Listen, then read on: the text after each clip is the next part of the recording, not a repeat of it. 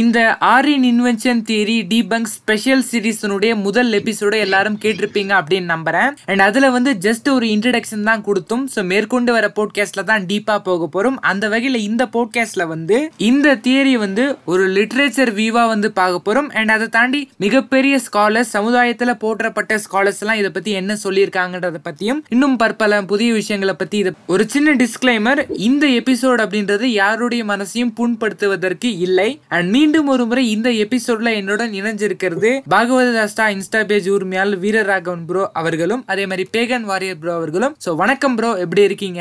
நல்லா இருக்கேன். நீங்க எப்படி இருக்கீங்க? வணக்கம் நான் நல்லா இருக்கேன். பார்த்தது சந்தோஷம். வழக்கம் போல எபிசோட் ஸ்டார்ட் பண்றதுக்கு முன்னாடி ஏதாவது ஒரு மிஸ்கிரிப்டான ஒரு விஷயத்தை பத்தி பேசுறது உண்டு. அந்த வகையில இந்த எபிசோட்ல வந்து எதை பத்தி பேச போகிறோம் அப்படின்னா இந்த விஷ்ணுனுடைய கண்ணில் தான் வந்து அனைத்துமே வந்து இயங்குது. ஸோ உலகமே அதுல தான் வந்து இருக்கு. எல்லா மனிதர்களும் அவரோட கண்ணுல ஒரு கனவாக இருக்கிறாங்க அப்படின்ட்டு நிறைய பேர் சொல்லி கேள்விப்பட்டிருக்கேன். ஸோ அவங்களுடைய பார்வையிலும் இதை பத்தி நம்ம கேள்விப்படும் போதும் ஒரு ஹைப்போதிசிஸா இது எப்படி சரியா இருக்கும் அப்படின்ற ஒரு கேள்வி நம்ம மனசுல எழுது. அது தவறாக மிஸ்இன்டர்ப்ட் ஆயிருக்கும் அப்படின்னு நான் நம்புறேன். ஸோ சொல்லுங்க ப்ரோ அதாவது வைகுண்டத்துக்குள்ள பெருமாள் இருக்கார் அவரோட கண்ணுக்குள்ள எல்லாம் நடக்கிறதுங்கிற மாதிரி வந்து எந்த இடத்துலயும் வந்து சாஸ்திரம் சொல்லல. வைகுண்டத்துல பெருமாள் இருக்காருங்கிறது உண்மை. அவருக்குள்ளதான் எல்லா உலகமும் வந்து இயங்குறதுங்கிறதும் உண்மை. ஆனா அவரோட வைகுண்டத்துல இருக்கிற பெருமாளோட கண்ணுக்குள்ளதான் வந்து நம்மளோட உலகம் முழுக்கையும் இருக்குன்ற மாதிரி சாஸ்திரத்துல சொல்லல அப்படி அவங்க வந்து சொன்னாங்கன்னா அது எங்க போய் சொல்லணும். அது எங்க இருக்குன்னு சொன்னாங்கன்னா அதுல முதல்ல நம்ம வந்து பிரகரணம் பா பிரகரணம்னா என்ன? கான்டெக்ட் அது எந்த இடத்துல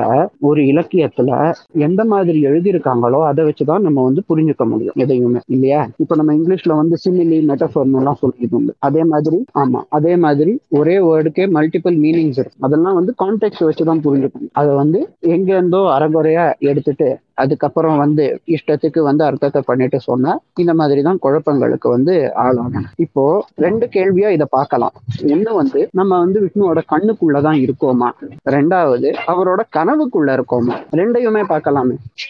இப்போ அவரோட கண்ணுக்குள்ள இருக்கிறதா சொன்னா முதல்ல அவரை வந்து வைகுண்டத்துல இருக்கிறதா சொல்லிட்டு வைகுண்டத்துல இருக்கிற அவரோட கண்ணுக்குள்ள நம்ம இருக்கோம்னா அப்ப நம்மளும் வைகுண்டத்துக்குள்ள இருக்கோம்னு தானே அர்த்தம். ஆனா அந்த மாதிரி சாஸ்திரமே சொல்லலையே. அந்த மாதிரி சாஸ்திரமே சொல்லல. அப்ப சாஸ்திரம் என்ன சொல்றது முதல்ல அது என்ன சொல்றதுன்னா அவர் எல்லா இடத்துலயும் இருக்காரு. சர்வ வியாபின்னு சொல்றது எத்தனை இடங்கள் உள்ளனவோ அத்தனையில் அத்தனை அத்தனையிலும் என்னென்ன பொருட்கள் உள்ளனவோ எதை எதை பற்றியெல்லாம் கேட்க முடியுமோ அல்லது காண முடியுமோ அவற்றின் உள்ளில் விஷ்ணு இருக்கிறார். அவற்றின் வெளியிலும் விஷ்ணு இருக்கிறார். அப்படின்னு வந்து வேதம் சொல்றது அதாவது எத்தனை இருக்கோ அத்தனைக்கு உள்ளயும் இருக்கார் வெளியிலையும் இருக்கார். அப்படின்னு. ஆம்னி பிரசன்ட் அப்படின்னு இங்கிலீஷ்ல சொல்லுவோம் இல்லையா? ஆம் ஆம்னி பிரசன்ட் எல்லா இடத்துலயும் இருக்கா மாதிரின்னு. அப்போ அவர் வைகுண்டத்துல மட்டும் இல்ல இங்கேயும் தான் இருக்கார். ஒண்ணு. இப்படி அவர் ஆம்னி பிரசன்டா இருக்காருங்கிறத முதல்ல புரிஞ்சுப்போம். இப்போ உண்மையிலேயே வந்து அவரை வந்து காக்கும் கடவுள்னு நம்ம சொல்றோமே தவிர நம்ம சனாதன தர்மத்துல கடவுள் ஒருத்தர் தான். அவரே தான் படைக்கிறார் அவரே தான் காக்கிறார் அவர் அவரே தான் வந்து அழிக்கிறார். அப்போ படைக்கிறதுக்கு முன்னாடி என்ன இருந்தது? படைக்கிறதுக்கு முன்னாடி அவர் மட்டும்தான் இருந்தார். ஒண்ணும் இல்லாததுல இருந்து ஒண்ணு வராது. எந்த காரியத்துக்குமே ஒரு காரணம் உண்டு இல்லையா? உங்களுக்கு ஒரு ப்ராடக்ட் வேணும்னா உங்களுக்கு ஏதாவது ரியாக்டன்ட் வேணுமே. ரியாக்டன்ட் இல்லாம உங்களுக்கு ப்ராடக்ட் வராது. அப்போ இந்த முழு உலகத்தையும் வந்து அவர் படைக்கிறார். இங்க இருக்கிறது அத்தனையும் அவர் படைக்கிறார். அப்படின்னா இதெல்லாம் வரது உருவாகிறதுக்கு முன்னாடி அவர் மட்டும்தான் இருந்தார். அவர் மட்டும்தான் இருந்தாருங்கிறதுனால அவர் காரணம். அவர்ல இருந்து தான் எல்லாமே வந்தது. அப்படின்னா இது அத்தனையும் அவரோடது தானே இது அத்தனையிலயும் அவர் இருக்கார்ல. அவர் எதுல இருந்தாரோ அதுல தான் இது வந்ததுன்னா இப்போ இதுல அவர் இருக்காருன்னு தானே அர்த்தம். அதனால இது வந்து சயின்டிபிக் அதனால அவரோட ஆம்னி பிரசன்ஸ் வந்து சயின்டிபிக்கா ப்ரூவ் ஆயிடுது. ரெண்டாவது பார்ப்போ இப்போ சரி இப்போ எல்லா இடத்துலயும் அவர் இருக்கார். அப்போ அவரோட கண்ணுக்குள்ள இருக்குன்னு சொல்லியிருக்கேன் அப்படின்னா அவர் கண்ணுக்குள்ள இருக்குன்னு அந்த மாதிரி சொல்லல. முதல்ல அவர் வந்து வ- வைகுண்டம் வந்து இந்த உலகத்துக்கு வெளியில இருக்கு. அது வந்து மோட்சம் கிடைச்சவங்களால மட்டும்தான் போக முடியும். மோட்சம் கிடைச்சவனுக்கு தான் வைகுண்டம். இல்லைன்னா இது இது பூலோகத்துல தான் இருக்கும் அது வரைக்கும். அப்போ நமக்கு வந்து வைகுண்டத்துக்கு போக வேண்டியவங்க போகாதப்போ அவங்க வந்து நாங்க அங்கதானே இருக்கோம். அவர் கண்ணுக்குள்ளன்னு எப்படி கேட்க முடியும்? கேட்கவே முடியாது. அது வந்து இல்லாஜிக்கல் எல்லா இடத்துலயும் இருக்கார். அப்படின்னா அப்ப அவரோட கண்ணை எங்க ஐடென்டிஃபை பண்ணுவீங்க? அப்படி ஐடென்டிஃபை ஐடென்டிஃபையும் பண்ண முடியாது. அதனால நீங்க அதை வை அதனால நீங்க அதை வைகுண்டம்னு சொன்னாலும் சரி சொல்லலைன்னாலும் சரி அவரோட கண்ணுக்குள்ளதான் எல்லாம் நடக்கிறதுன்னு சொல்ற வாதம் வந்து செல்லாது. ஒண்ணு. சரி இப்ப எல்லாமே அவர் கனவுக்குள்ள போறது அப்படின்னு சொன்னா என்ன பிரச்சனை? அவரோட கனவுக்குள்ள எல்லாம் போறதுன்னு சாஸ்திரம் வந்து சொல்லல. அவரோட கனவுக்குள்ளதான் எல்லாமே நடக்கிறதுன்னா அப்போ அவருக்கு வெளியில இன்னொரு உலகம் இருக்கா? அப்படி ஒரு உலகத்தை பத்தி அது சொல்லியிருக்கா? அவர் என்ன தூக்கத்துல இருக்கார்? எத்தனை அழியா தூக்கத்துல இருக்கார்? அந்த மாதிரி எல்லாம் சொல்லியிருக்கணுமே. அவர் கனவுக்குள்ளதான் எல்லாம் நடக்கிறதுன்னு சாஸ்திரமே சொல்லல. உண்மையிலேயே நம்ம பார்க்கறது எல்லாமே வந்து உண்மைதான். அந்த உண்மை வந்து டெம்பரரி ரியாலிட்டி பெர்மனன்ட் ரியாலிட்டின்னு இருக்கு. அதாவது மா- மாற்றம் காணக்கூடியவை மாற்றம் காணாதவை. எதெல்லாம் மாறுமோ எதோட நிலையெல்லாம் மாறுமோ அதோட நிலையே அழியுமோ அது எல்லாம் வந்து டெம்பரரி இப்போ நான் இருக்கேன். என்னோட இந்த உடம்பு என்னோட உடம்பு வந்து மாற்றம் காணும். நாள் ஆக வளரும். அதுக்கப்புறம் வயசாகும் வீக் ஆயிடும். அதுக்கப்புறம் வந்து என்னைக்காவது என்னை எரிச்சிடுவாங்க. நான் செத்ததுக்கு அப்புறம் அது சாம்பல் ஆயிடும். அது வந்து பெர்மனன்ட் கிடையாது. டெம்பரரி அதே என்னோட ஆன்மா இருக்கு. அது வந்து பெர்மனன்ட் அது வந்து பெர்மனன்ட்னு வேதம் சொல்றது கீதா சொல்றது இதிகாச புராணங்கள் சொல்றது எல்லாமே சொல்றது. கனவுக்குள்ளதான் இது இருக்குன்னு சொன்னாங்க. அப்போ நிஜத்துல அது இல்லைன்னு தானே பொருள். ஆனா அந்த மாதிரி சொல்லலையே. அப்போ என்னென்ன உண்மையில நடக்கிறதுன்னா இந்த மாதிரி எங்கேயோ வைகுண்டத்துல விஷ்ணு உட்காந்துட்டு இருக்கார் அவரோட கண்ணுக்குள்ள கனவுக்குள்ள எல்லாம் நடக்கிறது அப்படின்னு இந்து மதம் சொல்லற மாதிரி ஒரு தோற்றத்தை உருவாக்கிட்டு அதுக்கப்புறம் இது வந்து சயின்டிபிக்கா இல்லையே அப்படின்னு கேட்கறான் அவ்வளவுதான்.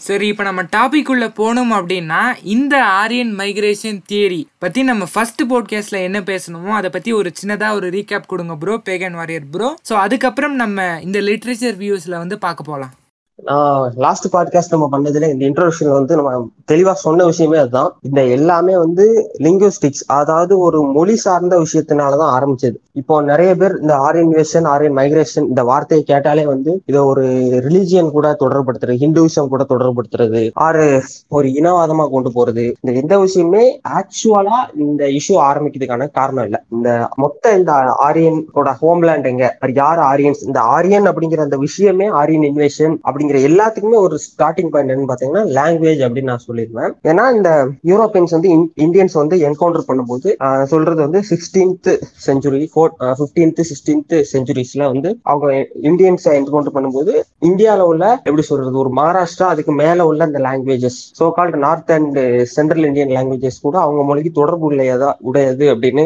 கண்டுபிடிச்சாங்க. அதை வச்சுட்டு அதுக்கப்புறம் வந்து பிரிட்டிஷ் வந்து பவருக்கு வந்த பிறகு அதை வந்து ஒரு ஒரு இனவாதமா கொண்டு போனாங்க அப்படிங்கறதையும் பார்த்தோம். இனவாதமா அது வந்து ஒரு எல்லாருக்கும் காமனா ஒரு லாங்குவேஜ் இருக்குன்னா காமனா ஒரு இனம் இருந்திருக்கணும் அப்படின்னு சொன்னாங்க. அவங்க அந்த இனத்துல அவங்களும் ஒரு பகுதியும் அவங்க சொல்லிக்கிட்டாங்க. ஏன்னா கண்டிப்பா ஆப்வியஸா லாங்குவேஜ் ரிலேட்டடுங்கிறத பேச வச்சுட்டு அவங்க ஒரு இனம்னே சொல்றாங்க. ஒரே இனம் அப்படின்னு சொல்லும்போது அவங்களுக்கு வந்து அப்ப அவங்க இனம் அப்படின்னு சொல்றதுனால ஒரு சூப்பர் ரேஸ் ஒரு மாஸ்டர் ரேஸ் அப்படிங்கிற ஒரு எண்ணம் இருந்துச்சு. ஸோ அது வந்து ஒரு இனவாத கான்செப்டா கொண்டு போறாங்க. இந்தியன்ஸ் வந்து நிறைய விஷயத்த வந்து திணிக்கிறாங்க.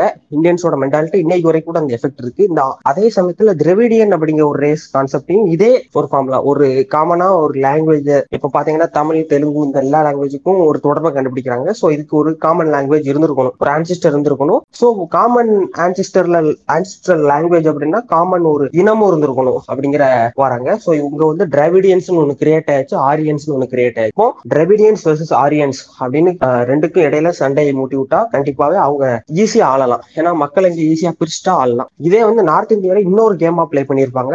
அதோட எஃபெக்ட் சவுத் இந்தியாலுமே உண்டு. சில கேஸ்ட் வேஸ்டா இந்த அப்பர் கேஸ்ட் எல்லாம் வந்து ஆரியன்ஸ் லோவர் கேஸ்ட் எல்லாம் அப்படிங்கிற மாதிரி ஒரு இதை கொண்டு போக ஆரம்பிச்சாங்க. ஸோ இது எல்லாமே பிரித்தாலும் கொள்கைக்கு பயங்கரமா யூஸ் பண்ணப்பட்ட ஒரு விஷயம். இதுதான் வந்து ஷார்ட் இன்டர்வா கொடுத்துருப்போம். அப்புறம் முக்கியமா இன்னொன்னு சொல்லியிருப்பேன். என்னதான் வந்து இப்போ ஆரியன்ஸ் வந்து இங்க மைக்ரேட் ஆயிட்டாங்க அப்படின்னு சொன்னாலும் அப்பவுமே வந்து மொத்தமா இருக்க நார்த் இந்தியன்ஸ் எல்லாமே நம்மளுக்கு ஈக்குவல் அப்படின்னு அவங்க நினைக்கல. ஸோ அப்பவுமே வந்து அதுக்கு கீழே தான் பார்த்தாங்க. ஹிந்துவிசம் வந்து அவங்க வந்து அப்பவுமே மதிக்கல. அந்த மாதிரி நிறைய விஷயம் இருக்கு. அதெல்லாம் பத்தி விரிவா பார்ப்போம். நல்லது ஒரு ரீகேப் வந்து கொடுத்தீங்க. ஸோ போன போட்காஸ்ட்டுக்கு வந்து நல்ல ரீச் கிடைச்சிச்சு. ஸோ போன போட்காஸ்ட்ல வந்து என்ன வேதனைக்குரியான ஒரு விஷயமா நான் பார்த்தேன்னா ஸோ அந்த நாலு கேட்டகரி நாலு வர்ணத்துக்குள்ள எல்லா ஜாதியும் கனெக்ட் பண்ணாங்க பாருங்க. அதுதான் இன்னைக்கு ரொம்ப பெரிய ஒரு பிரச்சனைக்கே எடுத்துட்டு போச்சு. ஆமா ஆமா ஆமா. கண்டிப்பா அந்த அந்த அந்த நாலு நாலு பிரிவு அப்படிங்கறதுல வந்து ஆயிரக்கணக்கான இந்த இந்த இதை வந்து திணிக்கிறது தான் ரொம்ப முட்டாள்தனமான ஒரு விஷயம் அப்படின்னு சொல்லலாம். ஏன்னா எந்த எந்த நம்ம வந்து ஸ்கிரிப்சர்ஸ்ல போய் பார்த்தா ஒவ்வொரு ஜாதிக்கும் ஒரு லிஸ்ட் கொடுக்க வாய்ப்பு இல்லை. இங்க அவ்வளவு இருக்கு. அந்த நாலு கேட்டகரிக்குள்ள எவ்வளோத்தையும் திணிக்கிறதே ஒரு அப்சர்டான ஒரு திங் சரி இப்போ முதல் கேள்வி என்ன அப்படின்னா வந்து எந்தெந்த ஃபீல்ட்ல வந்து இதை வந்து இது பண்றாங்க? எந்தெந்த ஃபீல்ட்ல வந்து இப்போ நம்ம எக்ஸாமைன் வந்து பண்ணலாம்? ஸோ அந்த மாதிரி ஒரு விஷயத்தை பத்தி ஃபர்ஸ்ட் சொல்லுங்க இப்போ வந்து வரலாறு அப்படின்னு எடுத்துக்கிட்டா எப்பவுமே டிஃப்ரெண்ட் மெத்தடாலஜி யூஸ் பண்ணி டிஃப்ரெண்ட் இதை யூஸ் பண்ணி நம்ம வந்து கண்டுபிடிப்போம். நிறைய ஃபீல்டு இன்வால்வ் ஆயிருக்கும். அதுல வந்து எப்பவுமே வந்து ஒரு ஹிஸ்டரி பத்தி பேசுறோம் அப்படின்னா குறிப்பிட்டு வந்து இது வந்து அதை நம்ம பின்னாடி சொல்லும்போது சொல்ல டெக்ஸ்டுவல் எவிடன்ஸ் வரும்போது நம்ம பார்ப்போம். ஜென்ரலா வந்து ஒரு ஹிஸ்டரி அப்படின்னா ஃபர்ஸ்ட் ஃபர்ஸ்ட் ஃபார்மோஸ்ட் வந்து ரிட்டன் ரெக்கார்ட்ஸ் இருக்கணும். எங்கேயாவது வந்து ஒரு ரெக்கார்ட்ஸ் இருக்கணும் ஒரு ஹிஸ்டாரிக்கல் ரெக்கார்ட்ஸ் இருக்கணும். இந்த இந்த டைம்ல வந்து இது பொறிக்கப்பட்டது அது இங்க குறிப்பிடப்பட்டிருக்கு இந்த நூல்கள் எங்கேயாவது வந்து குறிப்பிடப்பட்டிருக்கணும். ரிட்டன் ரெக்கார்ட்ஸ் இருக்கணும். செகண்ட் வந்து ஆர்கியாலஜி இருக்கணும். ஒரு ஆர்கியாலஜிக்கல் இது இருந்தா ரெண்டாவது இந்த அந்த ஸ்கிரிப்சல் ஸ்கிரிப்டர் குறிப்பிடக்கூடிய அந்த ரெக்கார்ட்ஸுக்கு இன்னும் வேல்யூ கூட்டும். So archaeology and written records குறிப்பிடப்படுறது இதுதான் மெயின் ரெண்டு பிரான்ச் பார்க்கும் ஒரு ஹிஸ்டரி அப்படின்னா ஜென்ரலா அண்ட் மூணாவது பாத்தீங்கன்னா லாஜிஸ்டிக்ஸ் வந்து இந்த பர்டிகுலர் இதுக்கு ரொம்பவே சிக்னிபிகண்டான ஒரு விஷயம். என்னன்னு பாத்தீங்கன்னா இது எல்லாமே ஆரம்பிச்சது ஒரு மொழி சார்ந்த விஷயத்தால தான் ஸோ லிங்குவிஸ்டிக்ஸ் அப்படின்னா என்ன? அதுக்குள்ளேயும் நம்ம வந்து டீப்பா போய் பார்க்கலாம். ஸோ இந்த ரெண்டு மூணு இந்த இந்த மூணு ஃபீல்ட் வந்து ரொம்ப relevant textual evidence archaeology and linguistics நாலாவதா ஒரு விஷயம் பார்க்கலாம். இப்போ வந்து ஒரு மக்கள் நகர்வு ஒரு இடத்துல நடக்குது அப்படின்னா வந்து அதை வந்து எப்படி சொல்றது? ரெண்டு விதமா கன்ஃபார்ம் பண்ணலாம். சயின்டிபிக்கா பார்த்தா. ஆரம்ப காலத்துல உள்ள சயின்டிபிக்னா இப்ப மாதிரி பல ரொம்ப டெக்னாலஜில இம்ப்ரூவ் ஆகுதுக்கு முன்னாடி வந்து என்ன பண்ணுவாங்கன்னா ஒரு ஸ்கல் எடுத்து அதுல டிஃபரெண்ட் மெஷர்மெண்ட்ஸ் எடுப்பாங்க. ஒரு ஸ்கெலிட்டன்ல டிஃபரெண்ட் டிஃபரெண்ட் மெஷர்மெண்ட்ஸ் எடுத்து அதை வந்து கம்பேர் பண்ணி பார்ப்பாங்க. ரெண்டு ஸ்கெலிட்டனி கம்பேர் பண்ணி பார்த்துட்டா இப்போ ஸ்கல்லில் ஒவ்வொரு இடத்துலயும் எவ்வளவு லென்த் இருக்கு எவ்வளவு வித் இருக்கு. எல்லாத்தையுமே ஒரு ஸ்கெல்டனோட இன்னொரு ஸ்கெல்டனோட கம்பேர் பண்ணி பார்த்தா எவ்வளவு டிஃபர் ஆகுது ஒண்ணுல இருந்து ஒண்ணு எந்த விஷயத்தெல்லாம் ஒற்றுமையா இருக்கு? அப்படிங்கிற இந்த கம்பேரிட்டிவ் மெத்தட் மூலம் மூலமா வந்து சொல்லுவாங்க. இப்போ ஃபார் எக்ஸாம்பிள் இப்போ ஒரு இடத்துல இருக்காங்க ஒரு ஒரு ஊர்ல இருக்காங்க அப்படின்னு வச்சுக்காங்க. சிட்டி ஏ அப்படின்னு வச்சுக்கலாம். இப்போ அந்த சிட்டி ஏல ஒரு பத்து பேர் வந்து புதுசா குடியேறாங்க சிட்டி ஏல நூறு பேர் இருக்காங்க பத்து பேர் வராங்கன்னா ஒரு நூத்தி பத்து. அப்போ அவங்க காலத்துக்கு அப்புறம் டி அது அது என்ன? அவங்களோட ஸ்கெல்டன் எடுத்து பார்க்கும்போது ஓரளவுக்கு ஒரு சிக்னிபிகண்டா ஒரு பத்து அல்லது அஞ்சு ஆறு எலும்பு கூடுகள்ல பார்க்கும்போது அந்த டிஃபரன்ஸ் தெரியும். இப்போ அவங்க ரெண்டு பேரும் ரொம்ப தூரத்துல இருந்து வந்து சிட்டி பில ரொம்ப தூரத்துல இருக்க சிட்டி பிங்கிற ஒரு இடத்துல இருந்து அவங்க மைக்ரேட் ஆகி வந்திருந்தாங்கன்னா சிக்னிபிகண்டா ஒரு டிஃபரன்ஸ் தெரியும். ஆர் ஒரு மைனூட் டிஃபரன்ஸ் வந்து நம்ம டிடெக்ட் பண்ண முடியும். இது வந்து ஒரு இது.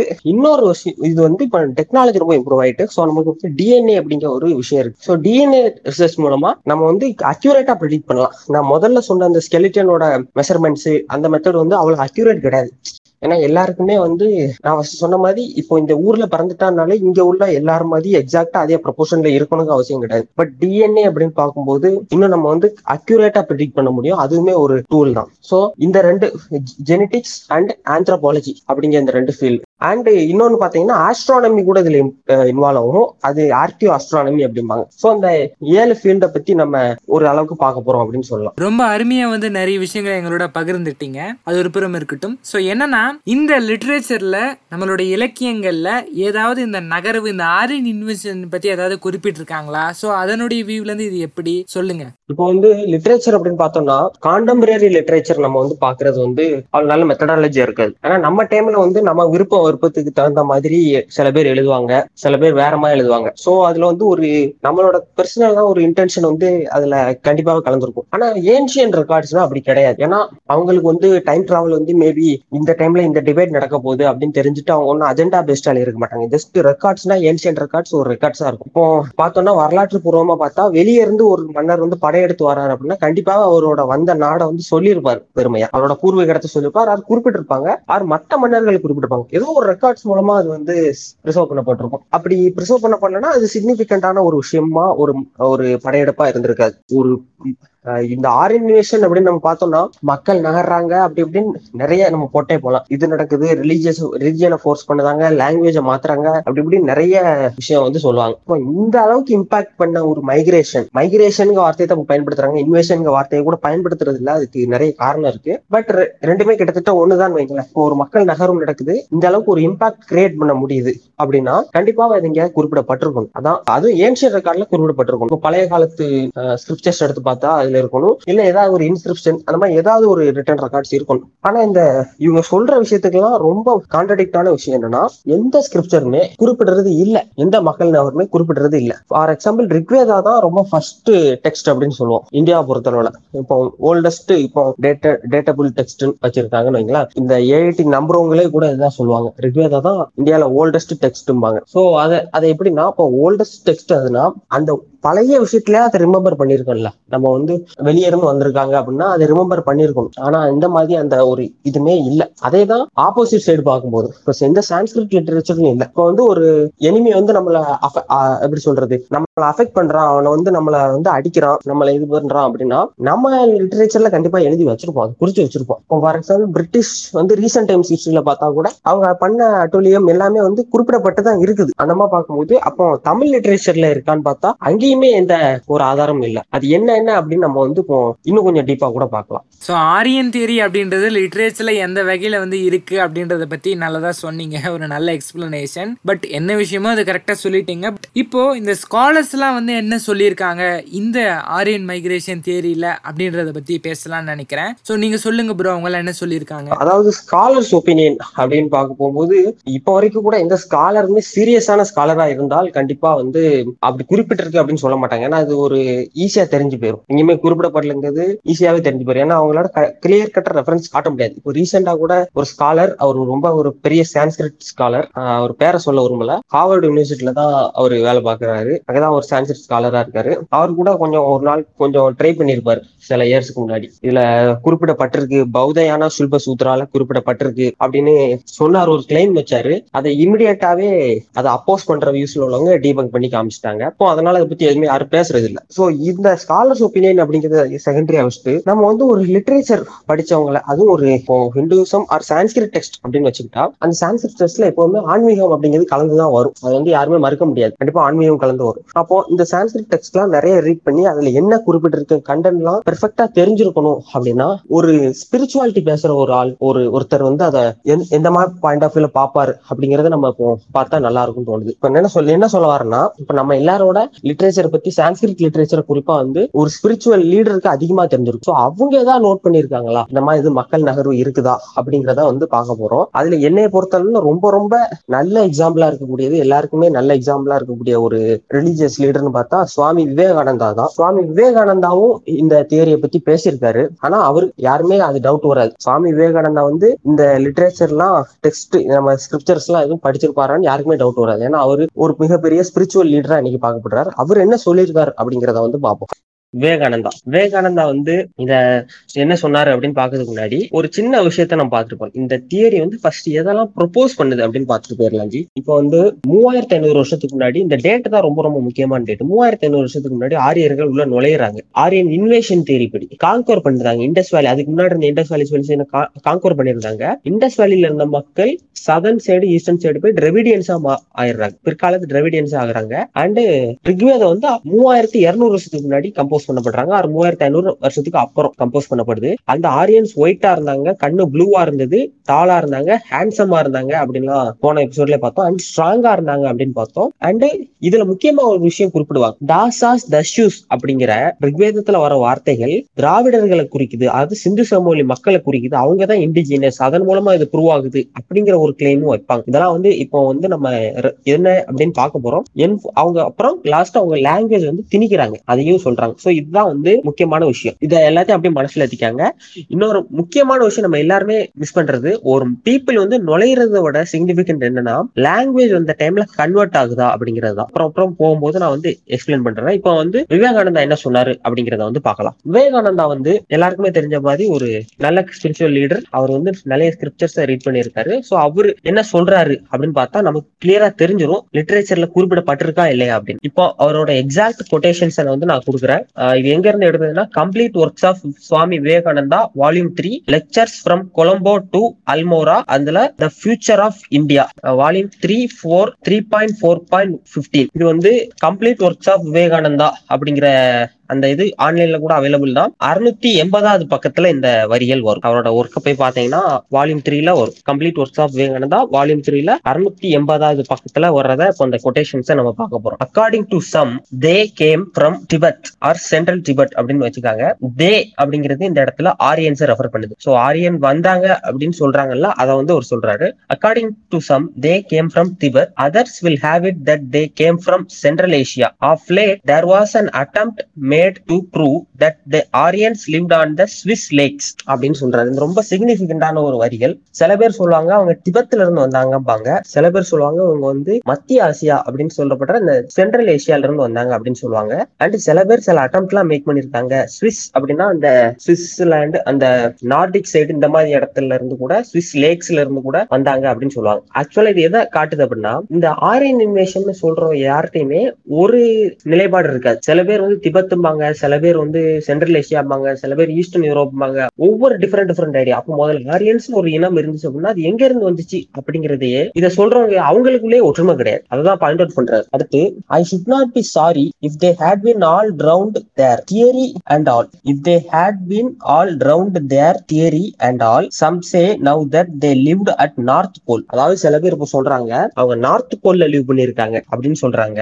Lord bless the Aryans and their habitations அப்படின்னு சொல்றாரு. அதாவது எங்க அந்த ஆரியன்ஸ் எங்க இருந்து வந்தாங்க சொல்றவங்களும் கன்ஃபியூஷன் கன்ஃபியூஷன் இருக்கு. அவங்க எங்க இருந்தாப்பா வந்தாங்க அப்படின்னு சொல்லிட்டு கடவுளே அந்த ஆரியன்ஸோட இடம் எந்த இடம் பிளஸ் பண்ணுப்பா அப்படின்னு சொல்றாரு. Bless bless the Aryans and their habitations அப்படின்னு சொல்றாரு. இதெல்லாம் வந்து ரொம்ப ஸ்ட்ராங்கான ஒரு வார்த்தைகள். ஆரியன்ஸையும் அவங்க ஹேபிடேஷனையும் பிளஸ் பண்ணுங்க அப்படின்னு சொல்றாரு. சோ கிளியரா அவர் இண்டிகேட் பண்றது இப்படி ஒரு எங்கேயுமே குறிப்பிடப்படல அப்படிங்கிறது. As for the truth of this theories there is not one word in our scriptures not one to prove that the Aryans came from anywhere outside India இதுல வந்து கிளியரா சொல்லிட்டார். எதையுமே சுத்தி வளைச்சே சொல்ல. As for the truth of this theories அதாவது இந்த தியரிஸ்க்குலாம் என்ன ட்ரூத்னு பாத்தீங்கன்னா ஒரு வார்த்தை கூட அப்படிங்கறது ரெண்டு தடவை அழுத்தமா சொல்றார். Not one word in our scriptures not one to prove that Aryans ever came from anywhere outside India India விட்டு ஆரியன்ஸ் ஒரு மக்கள் இருந்தா இந்தியா விட்டு தான் வெளியே இருந்து வந்துதான் எல்லாமே ஸ்டார்ட் பண்ணாங்க அப்படிங்கிறதுக்கு ஒரு வார்த்தை ஒரு வார்த்தை கூட இல்ல அப்படின்னு தெளிவா சொல்றாரு விவேகானந்தர். இது வந்து ஒரு கொட்டேஷன் அடுத்தது பாத்தீங்கன்னா இது வந்து விவேகானந்தர் கம்ப்ளீட் ஒர்க்ஸ் ஆஃப் விவேகானந்தால வால்யூம் ஃபைவ்ல உள்ள ஒரு வால்யூம் ஃபைவ்ல நீங்க பார்க்கலாம். பேஜ் நம்பர் வந்து ஆயிரத்தி முன்னூத்தி தொண்ணூத்தி ரெண்டு. ஆயிரத்தி முன்னூத்தி தொண்ணூத்தி ரெண்டுல and what your European pundit say about Aryans sweeping down from some foreign land snatching away the land of aborigines and settling in India by extra exterminating them is all pure nonsense foolish talk அதை கிளியரா சொல்லிட்டாரு. Europeans இப்போ promote பண்ணிட்டு இருக்க அந்த Aryans வந்தாங்க.